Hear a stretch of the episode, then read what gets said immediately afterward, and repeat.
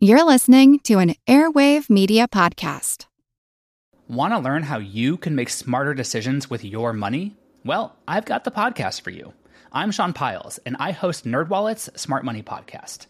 Our show features our team of nerds, personal finance experts in credit cards, banking, investing, and more.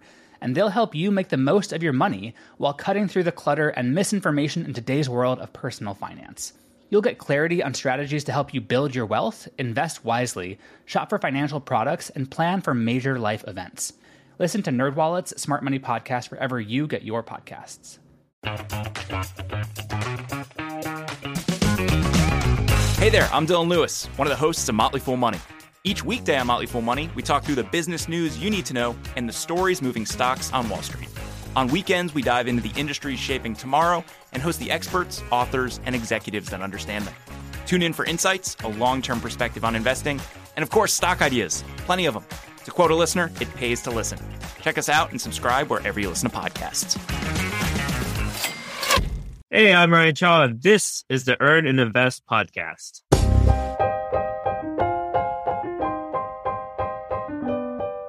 We used to call them party houses at the University of Michigan. A bunch of us students would rent a single family home to live in. Eight or nine of us. We lived there, studied, blasted music, and sometimes drank too much. We partied. This was happening in hundreds of homes surrounding campus each year. They took a beating holes in the walls, clogged toilets, torn up yards, and broken furniture. We students thought little about our landlords, the trials and tribulations of dealing with almost adult children, the thoughtless manner in which we abused their properties, nor the huge wealth these landlords were amassing catering to us. Well, my guest today has thought about it very much. Ryan Chaw is a full time pharmacist and side hustling real estate investor. He bought his first property in 2016 and now has created a personal real estate portfolio producing $17,610 per month through single family home investing in California over the course of five years. And get this, he does it by owning only six properties. Ryan Chaw, welcome to Earn and Invest. You wrote me about being on the show and you said, What's really awesome is that real estate investing allowed me to reach a seven figure net worth by age 28 and it will allow me to retire at 31 with a six figure income. You're a full time pharmacist, but you're a pretty young guy. What do you consider retirement? Because to me, managing real estate, especially a portfolio that's big enough to pay you that much a month, probably feels a little bit like a job.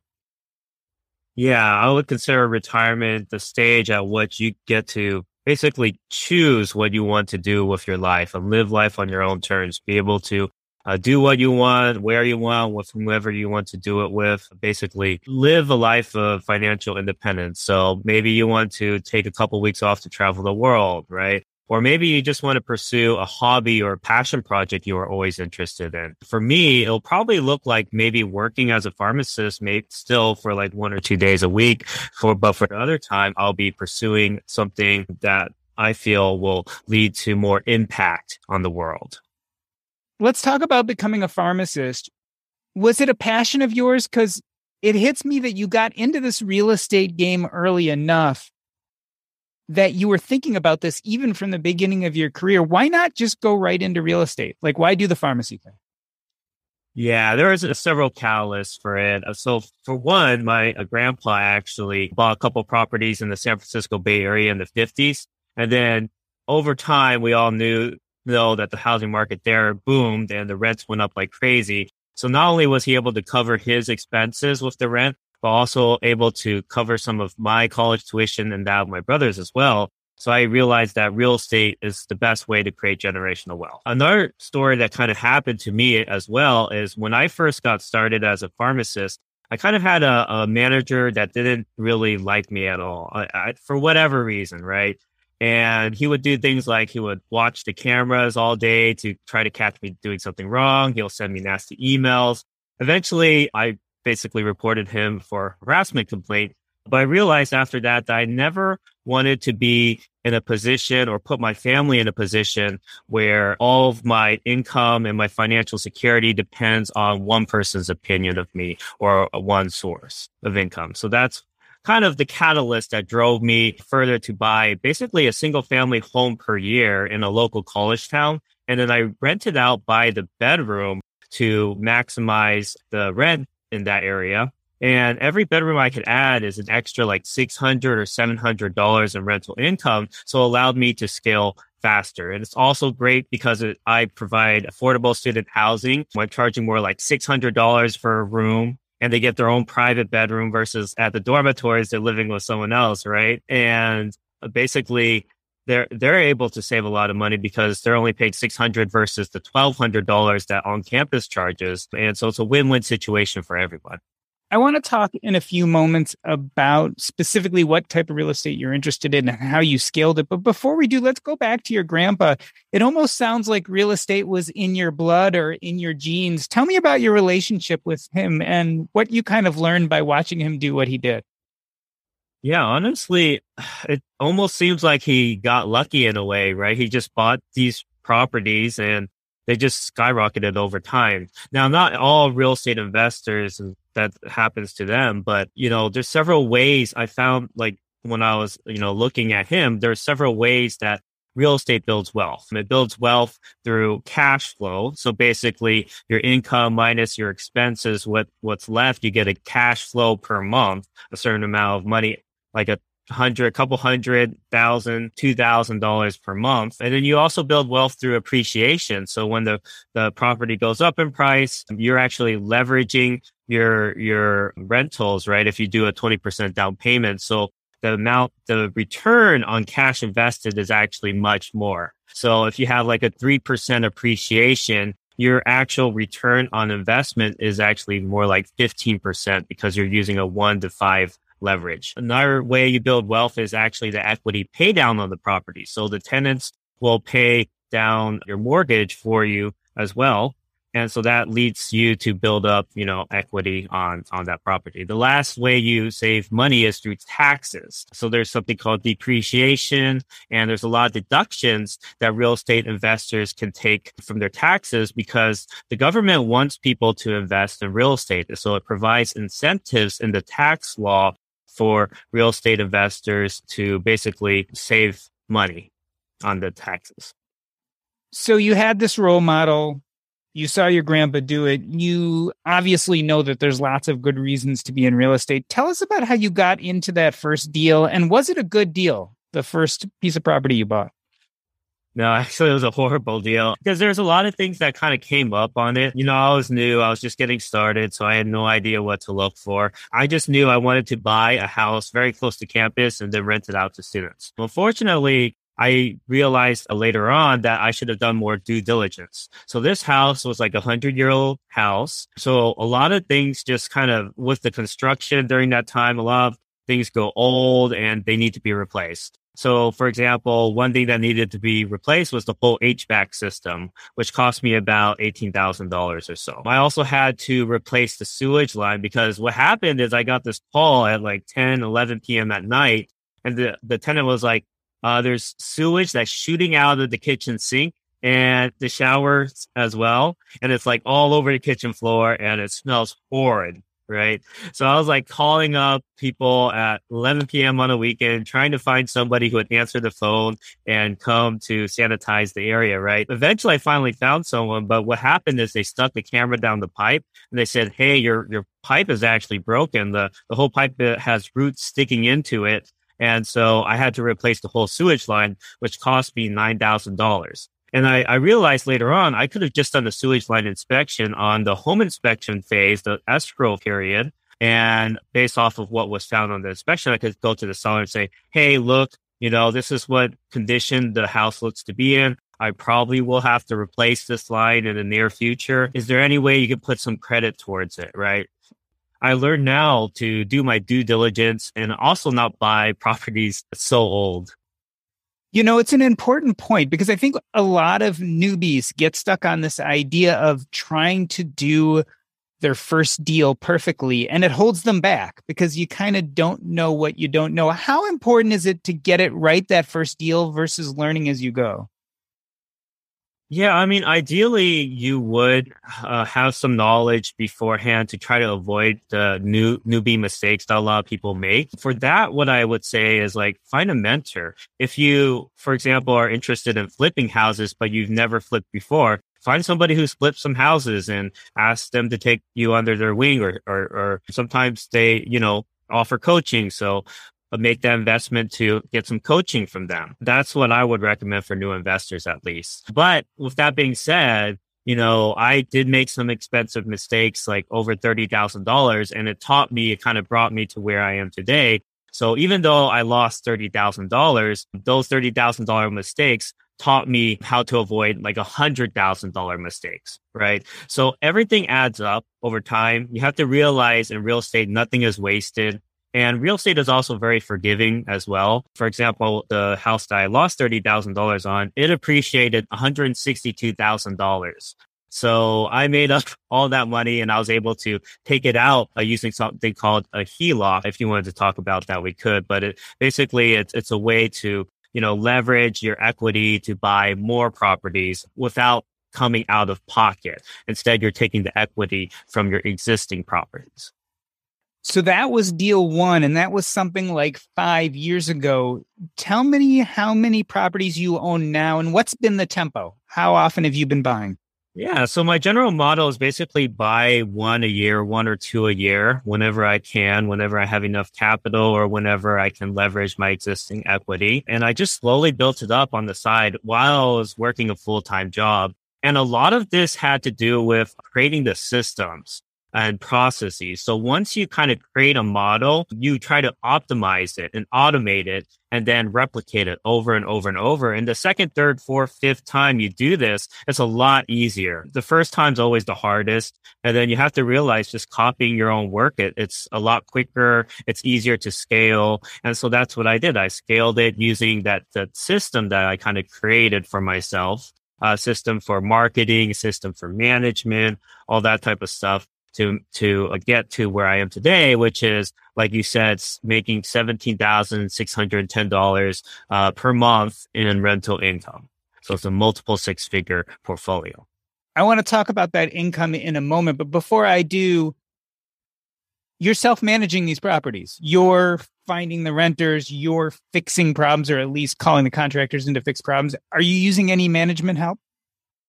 Yeah, so it is pretty much self managed. So I have a team of contractors, like a, a, lot of contractors that I can call up and count on. So if one person's busy, like maybe has like three fence projects to do during the week, I can go to somebody else. I kind of have contractors who specialize in particular things, like one who'll like do the flooring all the time and put in the vinyl plank. I'll have one who's, you know, good with landscaping, all that type of stuff. So uh, basically, I can, when a tenant texts me that an appliance is broken, for example, I can just forward that message to the contractor. Other people, they use like management softwares. I actually have some clients that I'm teaching that use like TenantCloud, for example. And it's nice because it'll tell the tenants when their rent is late. It'll also charge them for it. It'll also uh, allow the tenants to type in what's, you know, broken basically, and then it'll send that message to the contractor. So there's several ways to manage it if you want to self-manage your rentals. And like I said, I did this while as a full-time pharmacist. So it's actually not that hard once you get down like the marketing and how to like empower your tenants. So let's talk about your income. You're talking about making over $17,000 a month in income on just six properties. This is not normal. I mean, I've owned real estate myself. I own four properties. I think I was making five to six thousand a month. I know lots of people who own dozens of properties and don't take home that much. Talk to me about what specific type of properties you look for and what kind of people you rent to. Yeah. So the first thing is always location. It's always going to be location for real estate investing. Um, so I want to be very close to the school, five minute to seven minute walk or drive from campus because that's the number one thing that students are looking for. That's client essentially. And the second thing I want to look for is kind of like what condition the house is in, right? I don't want to buy another 100 year old house where I'm going to have to replace like half of the house by the end of five years, right? The third thing I kind of look for is actually square footage, believe it or not, because I want to try to buy a house that's like a three bedroom, two bathroom house, get it for like a, pretty good price, right? And then add the fourth and fifth bedroom by either converting like the family room into a bedroom. That's a very simple conversion, by the way. You just put in furniture essentially for a bedroom, or maybe dividing like an existing living room in half. If, if it's a very large living room, I might do that. Or maybe, you know, the office becomes a bedroom. But every time I can add an extra bedroom, that's an extra 600 to $800 in rent.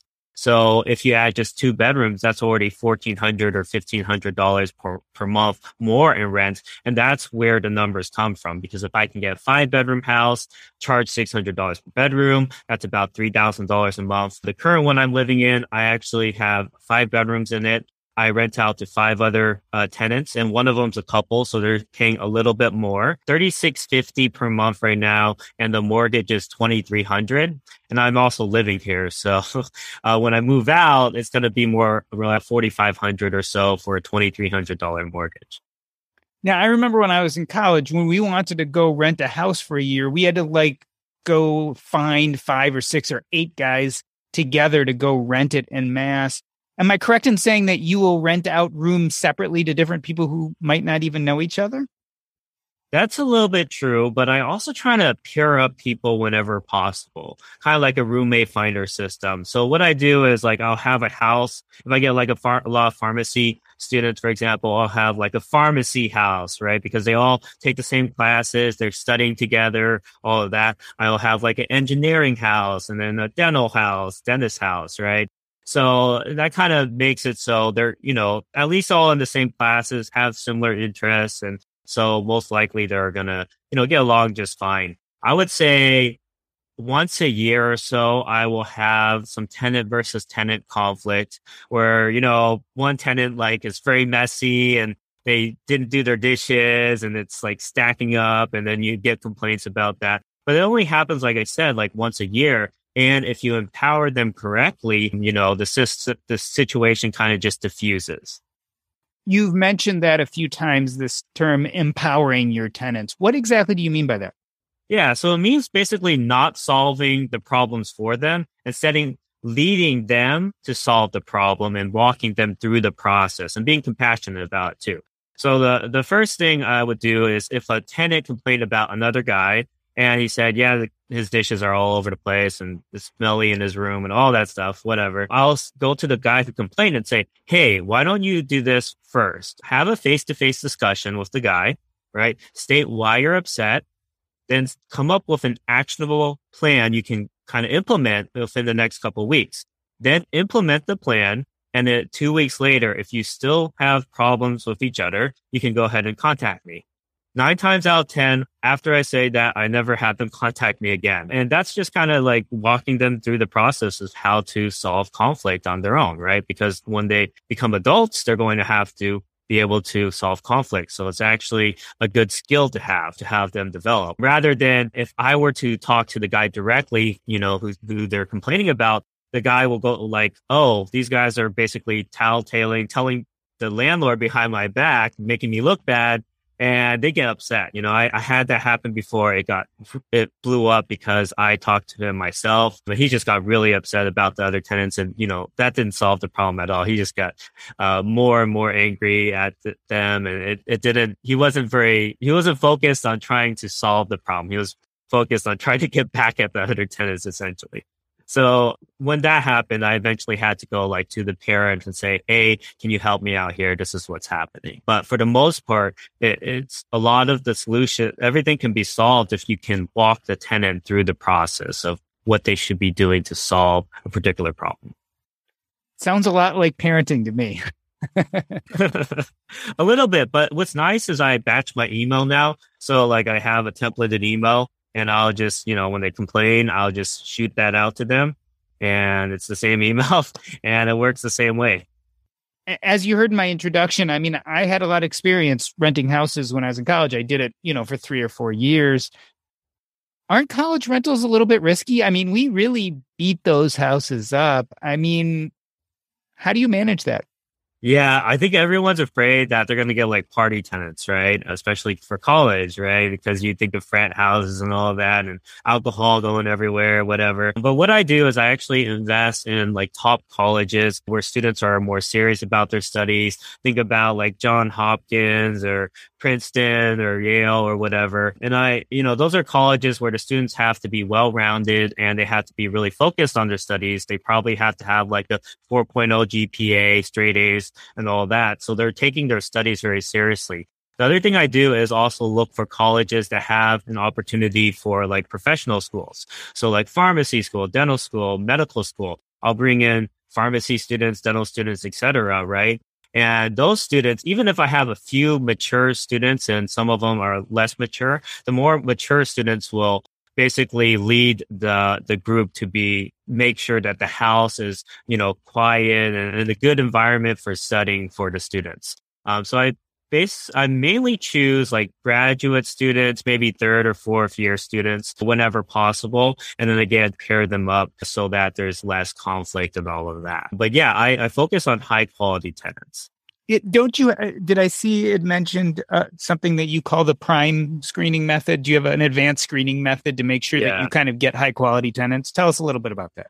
Exactly. It's called the prime method because it's trying to find prime tenants for your house, right? So the P stands for placement of advertisements. So you want to place your advertisements where they hang out. Think like school bulletin boards, Facebook housing groups, Facebook college groups, maybe like Starbucks, for instance. But placing your ad where they're not hanging out is basically like putting uh, bait in an empty pond.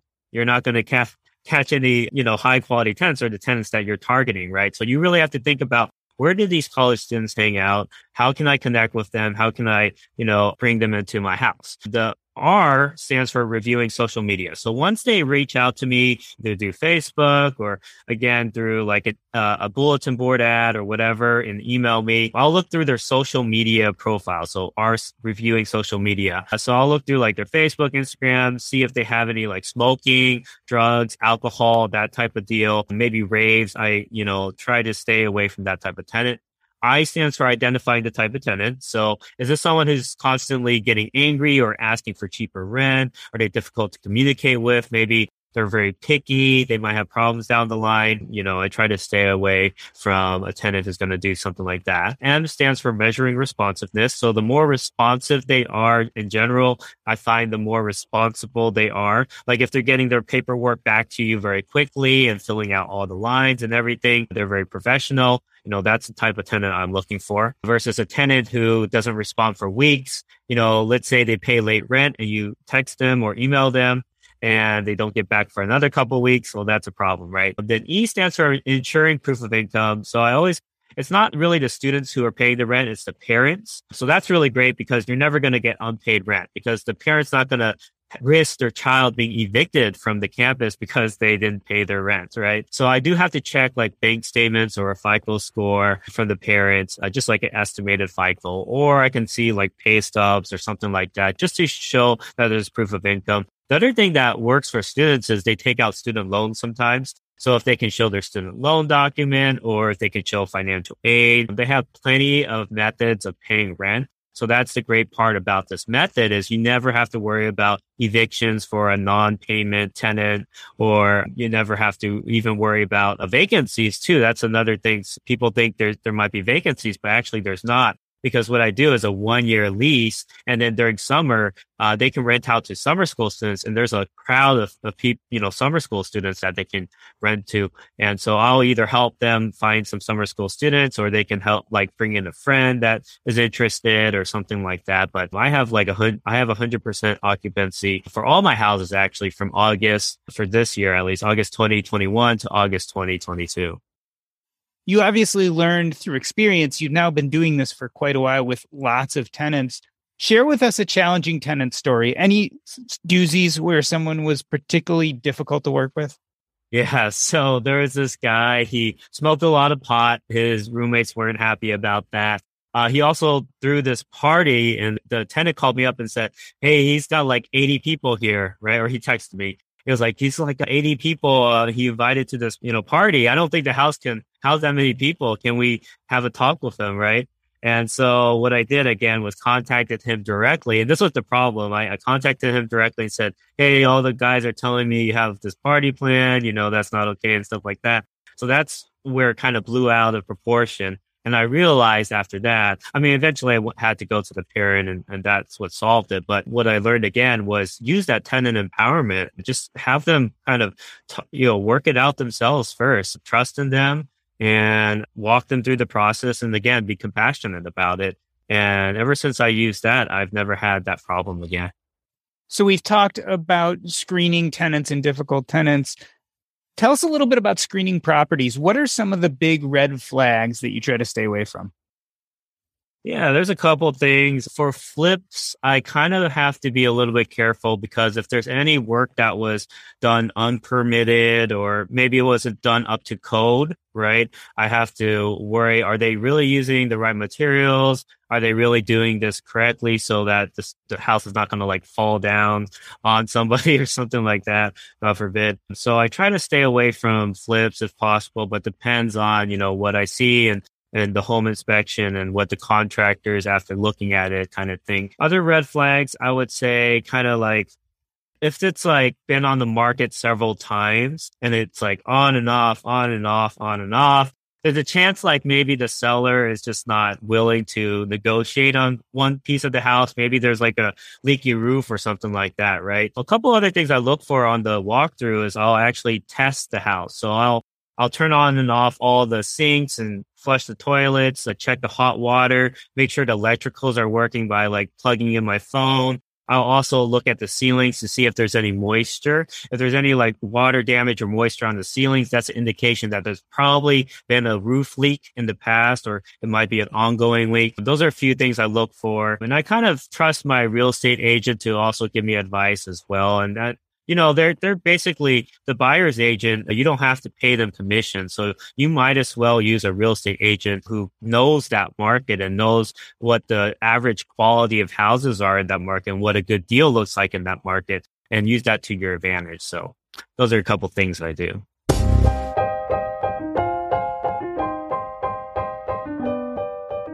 We are talking to Ryan Chaw. He is a full time pharmacist and real estate investor. We're going to take a short break. I'm Doc G, and this is the Earn and Invest podcast.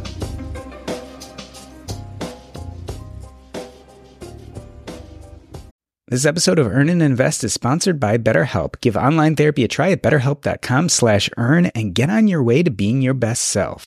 Listen.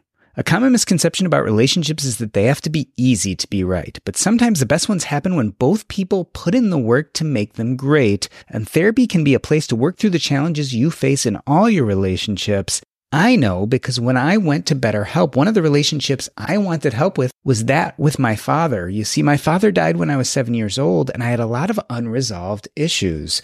My therapist at BetterHelp was actually really good at helping me talk about those issues and start to find answers that normally I would have tried to find with my father, but since he was no longer around, I had to find them on my own. And having a therapist was incredibly impactful in that journey. If you're thinking of starting therapy, give BetterHelp a try. It's entirely online, designed to be convenient, flexible, and suited to your schedule. Just fill out a brief questionnaire to get matched with a licensed therapist and switch therapists at any time for no additional charge. Become your own soulmate whether you're looking for one or not. Visit betterhelp.com slash earn today to get 10% off your first month.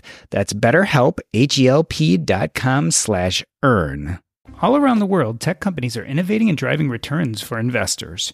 OurCrowd analyzes companies across the global private market, selecting those with the greatest growth potential, then brings them to you. From personalized medicine to health tech, which is tackling the $60 billion global IVF and fertility treatment market, OurCrowd is identifying innovators so you can invest when growth potential is greatest early. Our is the fastest growing venture capital investment community. OurCrowd's accredited investors have already invested over $1 billion in growing tech companies.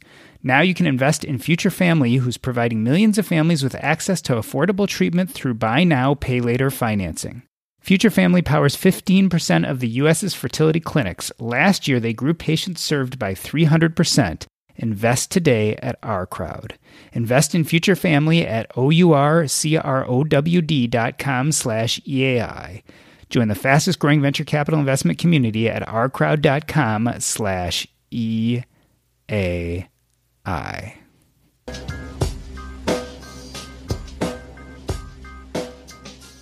Let me reintroduce you. We are talking to Ryan Chaw. He is a full time pharmacist and side hustling real estate investor. He bought his first property in 2016 and now has created a personal real estate portfolio producing $17,610 per month. Ryan, let's talk about your type of investing. You invest on in single family homes on college campuses. How scalable is this model?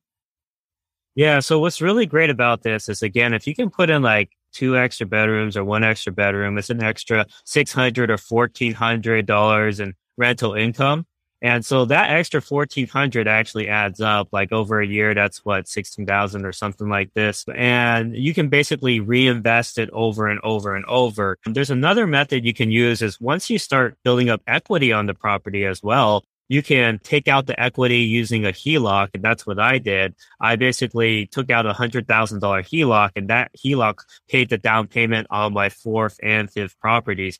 So basically I paid for only one property, but that, that same cash was able to uh, basically, you know, build that equity and then buy two more properties for me. So I basically put one down payment and bought three properties by, by doing that essentially. It's also a great once you have your system in place and everything. What's really cool is you get referrals from your tenants. So let's say you have like 28 tenants, right? And each of them has three friends, right? That's like almost 90 people who would be interested in your property. And so I just go to my tenants nowadays. I don't even have to do my own marketing. And a lot of times they even approach me. They'll say, Hey, I know you have a, a place, uh, a couple places around campus because you kind of build your reputation, right? And then, you know, the, the current tenants will say, Hey, I have a couple friends who want to stay in here next year. Is it okay if I bring them in? And so basically it's a lot easier to fill your bedrooms once you achieve a certain scale. And so there's not much you have to do. Like, you know, marketing's like the main piece at the very beginning, but afterwards you just rely on referrals. And then management is just all about having uh, contractors that you can trust in place and having a couple of them and some backup ones in case uh, one is not available. So you've been mentioning using a HELOC to fund some of your purchases. A HELOC is a line of credit based on the equity in your previous property. Tell me, you ever worry about leverage? At what point will you say, okay, I've hit the limit of how leveraged I want to be? Yeah, that's a very good question because some people are like, should I just pay off my whole house so I don't, you know, I get more cash flow because I'm not essentially paying a mortgage anymore? Or should I just buy as many houses as I can? And anytime I have like money in my bank account, I'll basically buy another house, right? There's people both in parties, you know, there's uh, two different arguments for that for me, I kind of I go a little bit in between. I like using HELOCs because you take it out at like a five percent interest rate or something. It's a variable rate, but here's the thing: even though it's variable, and usually it will be capped at a certain point if you go with the right company. But if you're making like a like a fifteen or twenty percent cash on cash return for that same money that you're taking out at a five percent interest rate, well, you're making the spread on that. So 20% minus 5%, you're making a 50% return on that money.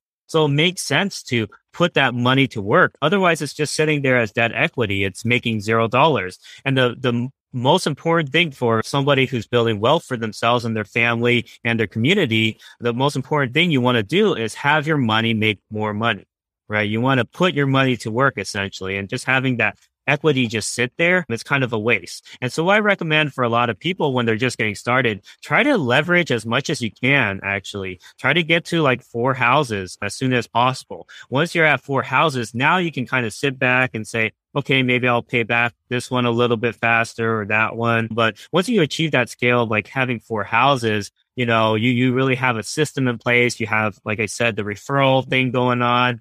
And if you have four houses with the student housing method, and it's $2,500 in rent per month per house because, you know, four times 600 is about 2,500, then you're making $10,000 per month in uh, rental income. So that's kind of at the stage where you already had six figures and you can kind of start deleveraging or you know, not leveraging as much as, as you necessarily need to. But at the same time, I do keep HELOCs open in case I see a really good deal on the market and I want to jump on it right away. That HELOC provides that flexibility. I can take out the cash just like that, right? I can wire it if I wanted to and then get to jump on that property if I know it's going to make like a 20, 30% return on my cash invested. Let's talk existential threats to real estate to real estate investors. I remember I live right by Northwestern University in Evanston, Illinois, and in the midst of COVID, in the pandemic, at the beginning of the year, they actually told students not to come to campus. That is true. I would think that COVID would have had a radical effect on your real estate portfolio, given how tightly it was connected to the university system, but that wasn't the case. Yeah, it wasn't actually. It's it's very interesting. Uh, I thought it was going to shut down my whole business. I was I was like, oh man, I have ten thousand like ten thousand dollars per month doing mortgages. What am I gonna do? Like, am I gonna have to pay all this out of pocket? Because uh, the I had these tenants coming to me saying, hey, can I cancel my lease? Classes are all online, so I was panicking for a good week or so. And then eventually I was like, you know what? I can solve this. You know, I, that there's, there's no use just like eh, keep complaining about it and worrying about it, getting into a victim mindset, right? Instead, I started asking like, how can I solve this? What are some things that I can do to make sure that I put my best faith effort into getting students into these houses and getting them, you know, comfortable and, and loving where they're living and paying the price, whatever price their budget allows. So what I did is I talked, I actually reached out to each one of them individually who asked me to cancel their lease. And some of them didn't, by the way. Some of them were like, no, it's fine. You know, they didn't even like reach out to me and ask to cancel, right? So some of them were fine. The ones that asked to cancel though, they, I was like, okay, if you wanted, like, if you want, I could offer like a hundred dollar discount. Would that fit your budget? And, you know, you could stay, stay at the house, study with your friends. And, I, you know, a lot of people, when they stay at home with their families, they're not getting a good enough, like the best educational experience as well, because it's kind of a harder study environment to study at home. And, you know, a lot of students actually did complain about that during the pandemic. And so, like, if they study at the house, if they live at the house, it's a different environment. They can study with their classmates. You know, they can bounce ideas off of each other. So it's still a good plus, right? To focus on, on their work, right? So what I did is, again, some of, a lot of them, I would say like 30% or 40% of them were like, yeah, sure. I'll, I'll stay with a discount, right? The other thing I did though was also reach out and do a lot more marketing. So I put ads up in way more places. I uh, marketed once a week you know, once or twice a week on wherever area it was at. Then I also, what was really cool is I reached out to these students directly and said, Hey, do you want to get on a conversation? We could talk about your needs, your budget, you know, you know, what you'd like at the house, what you're looking for and that type of stuff. And that got me to learn about what the, you know, customer wants, right? What the tenant, the student tenant wants. And also because I made that personal connection with them, they're like, Hey, this guy is an actual human being and he cares about you know, me and, and my living condition, my living environment. So I might as well sign up with him because he, he reached out. He seems very personable, you know, versus like a property management company that I put in my repair request and it doesn't get answered for like two months or something like that. They know that I'm, I'm there for them. Right. And I have that quality and level of service that I want to provide for them. So just reaching out directly and just doing like a call, a quick call with them actually got me fully occupied with, I think at the time it was like 23 tenants. So I had all 23 bedrooms filled, filled with tenants.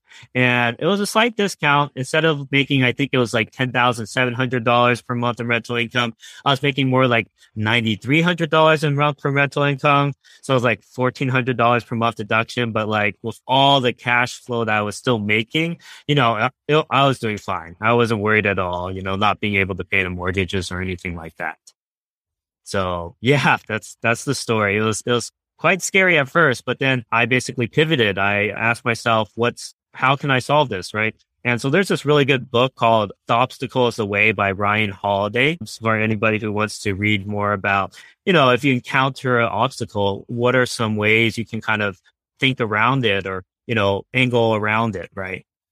So, what keeps you up late at night worrying about your properties? And if you're just not that kind of person, let me state it as what do you think is the biggest threat to real estate investors today?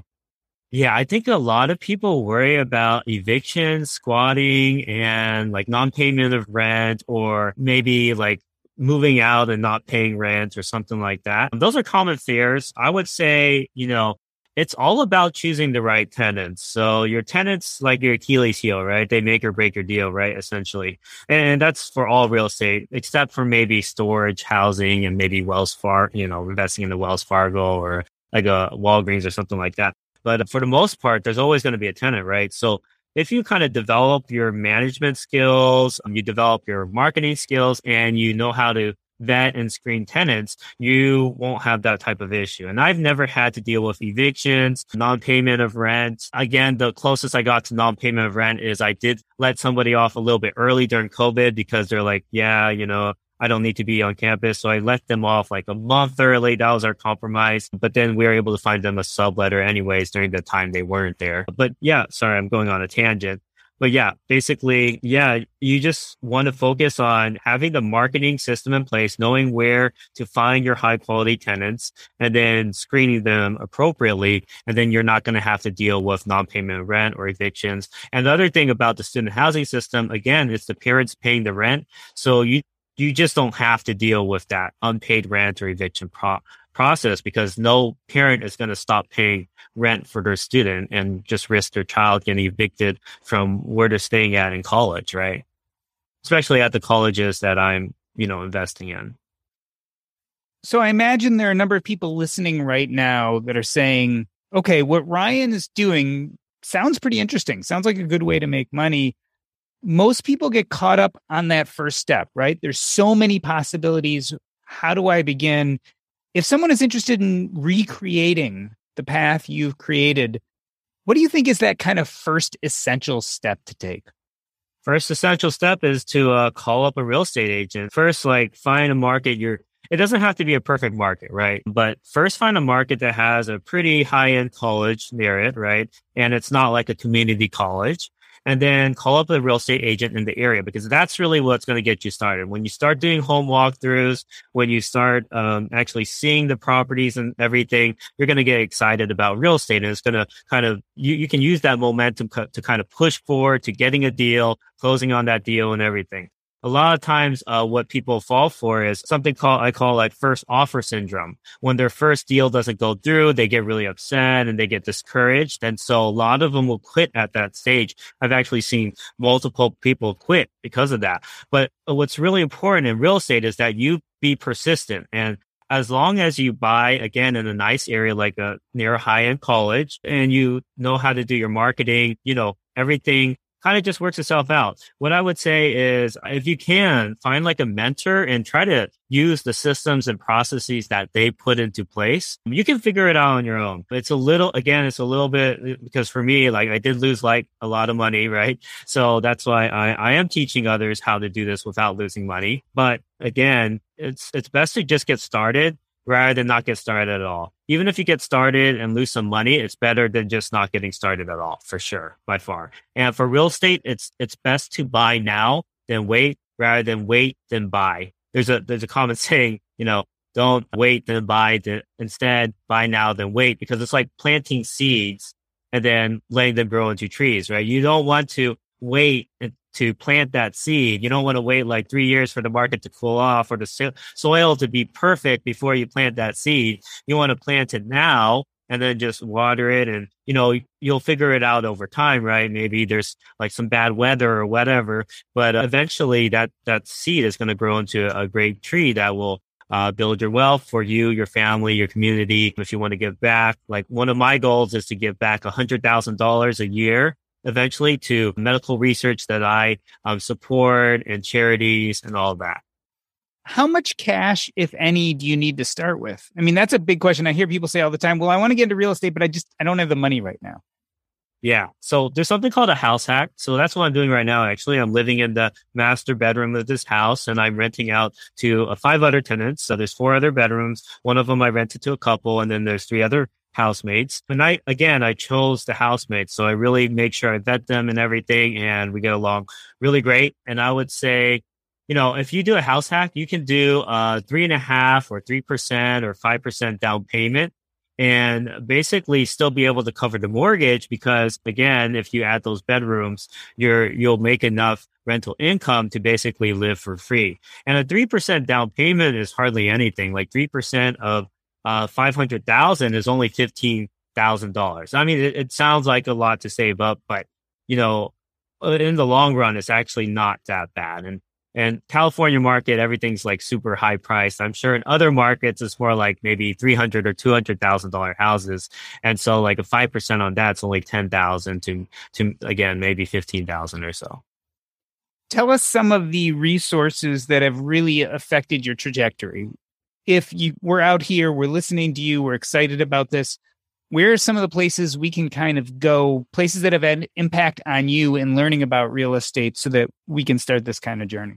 Yeah, uh, Bigger Pockets is definitely one of the best resources out there. They have forums, they got places you can actually connect with people directly. I'm on there, so you can connect with me directly if you are interested. There's also books that they write. There's a lot of great books on getting started uh, in real estate investing, like the rental property guide by Brandon Turner is really great. There's also a couple like books for mindset too. What I really like is the Millionaire Real Estate Investor by Gary Keller. That's probably one of the most eye-opening books that I read about real estate and really shows you how to, he breaks down the systems and he actually breaks down actual numbers as well. Like if your rent is this much, you know, this is how much the house is worth. This is what you're, you're getting on your load. This is what basically what's going to look like in 10 years. And pretty much every single chart he has in there after 10 years, you're essentially a millionaire in real estate. It's not that difficult to become a millionaire in real estate. In fact, I hit millionaire status or whatever in like five years or so. So, you know, my equity that's built up on the property is about 1.2 million at this point. And it's just, again, just through reinvesting that cash flow, leveraging that equity whenever possible, and then just kind of sitting and waiting. It was a crazy housing market this last year. So don't get me wrong. It was a little bit of luck as well. But, uh, you know, housing is always very stable and everyone needs a place to live. And so I think it's a great way for a lot of people to get started and especially this co-living situation because there's a lot of lack of inventory. I think we're kind of just moving toward a little bit more co-living, you know, especially millennials. They're w- willing to kind of have housemates for a couple years before they eventually put a down payment on their final house, right? And, you know, there's lots of things popping up. There's Airbnb, of course, but there's also things like pad split and like home homeroom, I think it's called. But everyone's, I feel like people are kind of moving towards a co-living situation because people pay less money and it's a lot more affordable to stay in a bedroom for a few years, especially for people who have high student loan debt. And it just makes sense. It's like a kind of a solution. I wouldn't say like a, a final solution, but it kind of helps solve some of the affordability problems we're having in some of the major cities and all that. A moment ago, you pretty much mentioned this idea that it's fairly easy to become a millionaire through real estate. And we've mentioned a few times now, you're making over 17,000 a month on your six properties. Mm-hmm. How do you know when enough is enough? Like, when are you going to say, okay, this is enough money I'm making and it's time to stop buying properties?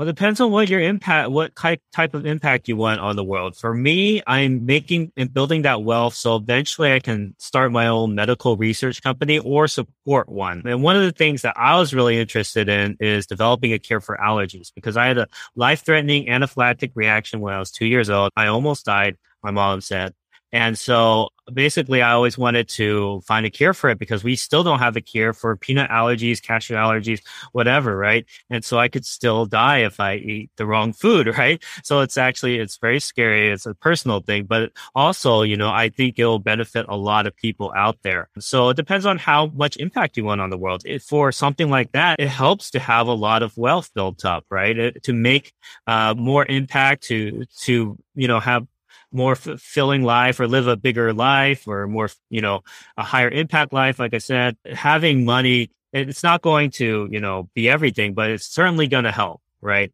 Certainly going to help. Well, Ryan, I wanted to thank you for being on the show today. You know, I get two very valuable lessons from what you've told us today. One is, you know, there are a million different ways to do real estate and lots of ways to succeed. And you know, it's a forgiving way to make money. You can go out there, you can make mistakes, you can do the wrong thing, you can learn as you go and still be very successful. That was point one. The other point, which you just made right now, is look, you may or may not love real estate itself, but it's probably not your purpose in life. But the cash flow it provides can relieve you from some of those other things you do, like maybe a job either you don't like or don't want to spend every moment doing, but also provide the fuel and the energy to do something that really is purposeful and meaningful to you. In your case, it's funding medical research and learning about allergies. I want to end this episode the way I end every episode by asking you what's up next in your life and where we can find you if we want to learn more. Tell us, Ryan, what is going on with you over the next few months?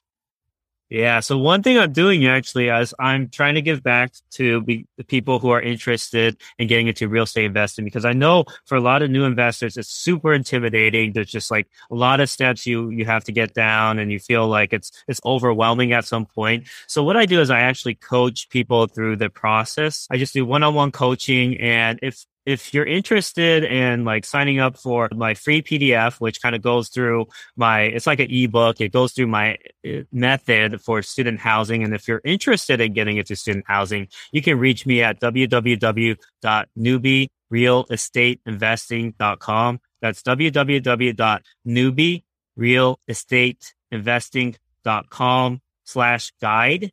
And newbie is spelled N-E-W-B-I-E. And that guide will, again, it'll show the method I go through. But if you sign up for my newsletter as well, I kind of show you uh, exact strategies that I'm kind of using right now, methods, and kind of what, like my story, like how I got started, some of the mistakes I made so that you can avoid them in the future. So you can reach out to me there if you're interested. But, you know, I'm excited to help people out. I, you know, I love uh, walking people through the process of the student housing market because I think it's a win-win situation for everyone, honestly, right? The students are saving a lot of money and you're able to build your wealth for you, your family, and your community.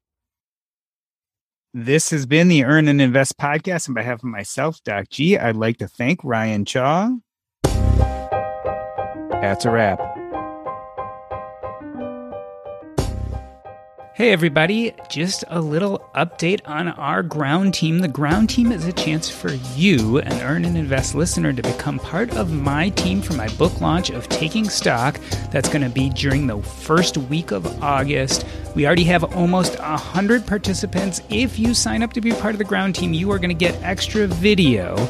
You're going to get snapshots into the book early, and you're going to get other content and blogs Become part of this community. Help me get this book out. Again, we're starting early because the ground team needs to be in place by early August. I hope you check it out. Just go to earnandinvest.com and right up at the top of the page, there'll be a place for you to learn more about the ground team. Come become part of the Earn and Invest and Taking Stock team. Thanks for listening.